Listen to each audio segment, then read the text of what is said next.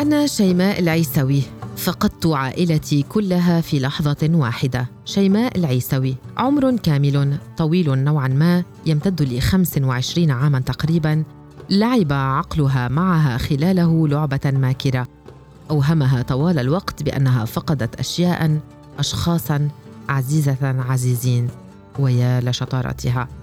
تخطتهم بكل سرعة وبساطة. وفجأة وفي لحظة واحدة تفقد شيماء كل شيء كل شيء حرفيا. ومن كثرة ما فقدت شيماء لا يمكنها إحصاء فقدها في قدر بعينه. شيماء فتاة ترى نفسها صغيرة جدا عمرا وراشدة جدا فكريا وتمتلك حكمة الأربعينات ونشاط الثلاثينات وحماسة العشرينات وطفولة ما دون ذلك. لم تر يوما عقبة واحدة أصعب من قدراتها. فشيماء ما فيش حاجة ما تقدرش عليها. كلمات رددت على مسمعها بشكل شبه يومي في طفولتها من والدتها حتى صدقت وأصبح أمرا واقعا. لكن شيماء لم تكن تدري ووالدتها كذلك أن كل هذا كان إعدادا لها للموقف الكبير الموقف الكبير الذي ستفقد فيه كل شيء في لحظة. لا أذكر الكثير.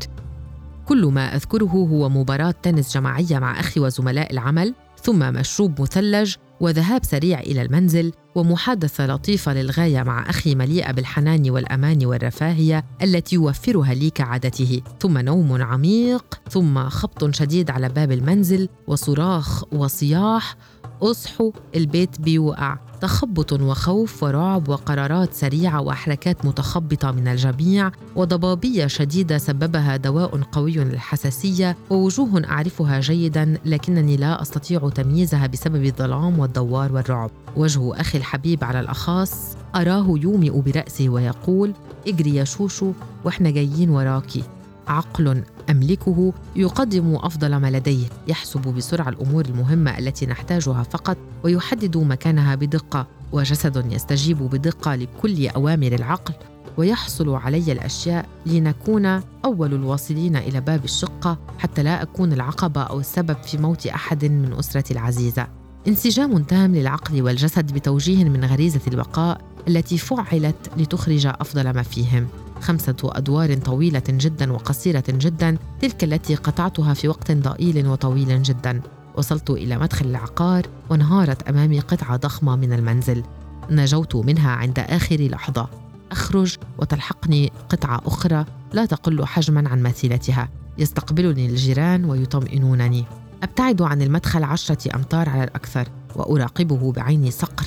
ويحسب مخي كل ثانية تمر ويهدئني أن الثانية القادمة ستشهد خروج عائلتي سليمة. على الأقل أخي سيكون أول الخارجين بحكم سنه الصغيرة ولياقته البدنية مقارنة بالباقين. بالتأكيد سيخرج أي منهم حالا حتى لا يتركوني وحيدة في الشارع فجرا وسط كل هؤلاء الأغراب.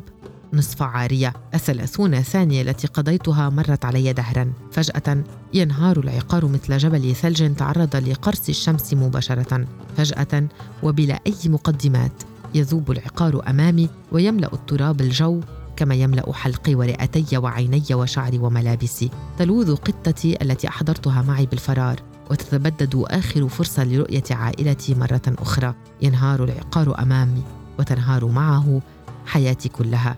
الكثير من النظريات والكثير من التفسيرات لما حدث والكثير من المواساة والشفقة وبكاء وعويل ومشرحه وصراخ ومراسم دفن وعودة إلى منزل جدي حيث يخبرني الجميع أن هذا بيتي الجديد وتشوش وسؤالي الملح لكل من ينظر إلي إيه ده؟ لم يستطع مخي معالجة أنني فقدت كل شيء واستطاع معالجة كل ما دون ذلك من أمور. ظهرت شيماء جديدة حادة الذكاء سريعة البديهة صائبة القرار وصعبة الميراث. لكنها مع ذلك لم تستطع معالجة فكرة أنها فقدت كل شيء. يستنكر سي أس لويس في مطلع الفصل الثاني من كتابه قصة فقدان تعبيراته الذاتية في الفصل الأول من الكتاب نفسه ما يظهر أن فترة من الزمن امتدت بينهما عن حزنه لموت زوجته متجاهلا آلامها وراحتها المتحققة بالموت. أتساءل من مكان هذا هل الموت يضر بالشخص الذي انتهت حياته أم بالمحيطين به؟ عانت والدتي العزيزة من مرض التهاب المفاصل الروماتويدي منذ أكثر من 12 سنة تقريبا. ألم صباحي مستمر منذ بداية مرضها وتورم وصياح من الألم كل ليلة. هل تلك الأمور يجب أن تغير وجهة نظري تجاه وفاتها؟ لا قاطعة. فأنا أريد أمي بجواري حتى وإن كانت قفة من العظم. ومثلما كانت أمي هي الوحيدة التي صرخت منادية عليها بعد انهيار المنزل ستظل في كل موقف ضاغط هي من أرغب في البكاء والصراخ لأجلها. وترديد أنا عايزة ماما. مع ذلك يعزيني قليلا أن أمي بشكل أو بآخر قد نالت قسطا من الراحة بعد رحلة طويلة من الألم الخالص. حتى والدي لقد عاش حياة طويلة وذاق من مباهج الحياة حتى شبع وزهد وظل يصف نفسه بأنه قطف ثمرة من كل شجرة في بستان الحياة وأنه فقط ينتظر النهاية. وهذا يعزيني جدا على فقدانه. عثرتي الحقيقية هي أخي الحبيب ملاكي الحارس مصدر أماني ونعيمي في الحياة. فأخي الشجاع لم يعش لنفسه بمقدار ما عاش لأسرته. ظل يردد. الإنسان بعيش علشان يحقق لأسرته مستوى أفضل. حتى لقي حتفه بشكل درامي شجاع يتسق مع صفاته. نهاية يرضى بها. أنا التي ترفض نهاية القصة. أنا التي تشعر بالغضب من القدر لأنه حرم هذا الملاك من الحياة مبكرا. أشعر بالغضب لأنه لم ينل من ملذات الحياة شيئا. أشعر بالغضب لأنه لم ينجب الطفلة التي تمنى أن تشبهني. أشعر بالغضب لأنه أخذ مني. كتابة الجزء السابق بأكمله استغرقت مني سويعات قليلة من ليلة لا تختلف كثيرا عن الليالي المليئة بالانهيارات العصبية. على النقيض استغرق التفكير في محتوى هذا العنوان أسابيع حرفيا. فإن وصف التغير المصاحب لفقد عزيز ما بالك بأعزاء؟ تصعب قولبته في جمل بعينها تشعر كأن عالمك انقلب رأسا على عقب مع خوف مستمر من كل الأشياء. تشعر شيماء بالخوف بشكل مستمر تخبرها المعالجة النفسية بأن مخها تأقلم على حالة النجاة فيتعامل مع الأمور بالطريقة نفسها التي تعامل بها في أثناء فرارها من المنزل. ومثلما جرت ساقها بسرعة وذكاء يتعامل مخها مع التهديدات والمشكلات بالطريقة نفسها. مع ذلك ومع دراية شيماء التامة بأنها في أمان الآن يظل الخوف صاحبها في كل الطرق ببساطة لأنها تشعر بأن من كانت تحتمي بهم من الحياة بكل ما تحمله من قسوة وأذى مستمر لا ينقطع قد اختفوا في لحظة واحدة وأن عليها مواجهة كل هذا وحدها. في الحقيقة يوجد نوع واحد من الخوف لا يعرف إلى باب شيماء طريقا وهو الخوف من الفقد.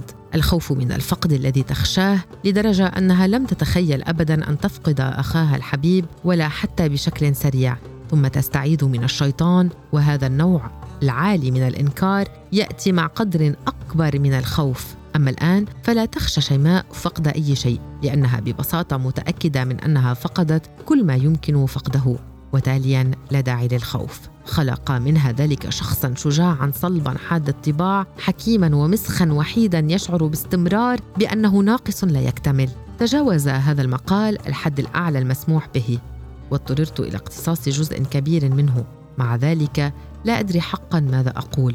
ولماذا أقوله؟ وهل وفقت في صياغته؟ كلها أسئلة يبدو العثور على أجوبة لها دربا يصعب السير فيه.